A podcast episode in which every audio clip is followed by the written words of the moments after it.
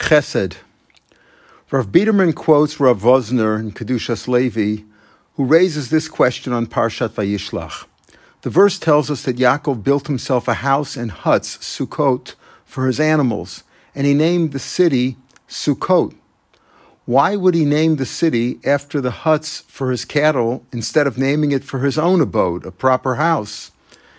The lesson is that we should always be considerate of others and honor them even if they are less deserving.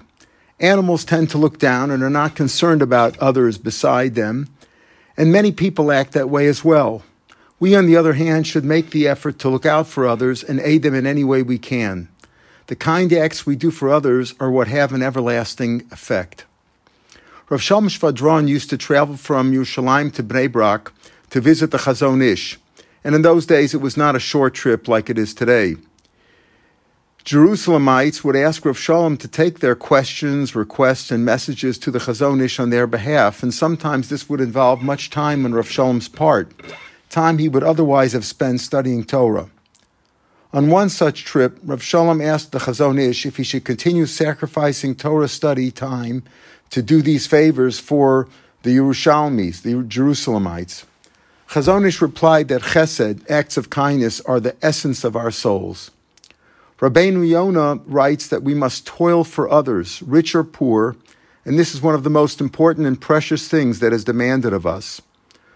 Moreover, when we dedicate ourselves to helping others, the pressures and burdens we feel on our own shoulders seem to dissipate.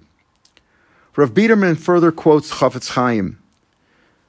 The bracha Borei Nefashos Rabos, creator of numerous living beings, recited after consuming drinks or foods not made from grain or the seven fruits with which Yisrael, Eretz Yisrael was blessed, continues with, and what they lack, for all that he created to sustain the soul of every living being.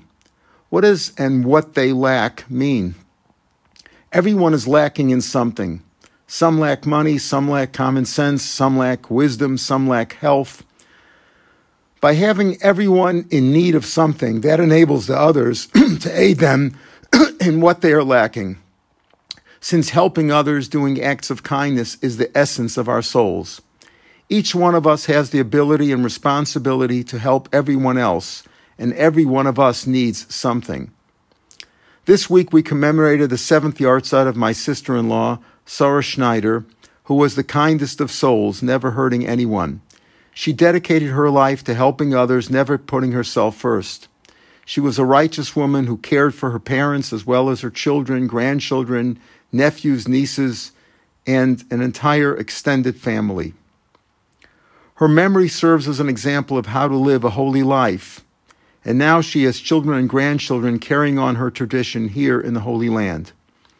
Each year, Sarah's sister and daughter remember her by dedicating a day of chesed in her memory.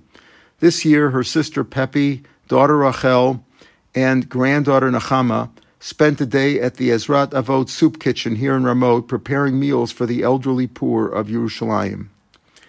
May her memory encourage all of us to help others in any way we can. Charity is with our assets. Chesed is with ourselves as well as with our assets. Shabbat Shalom.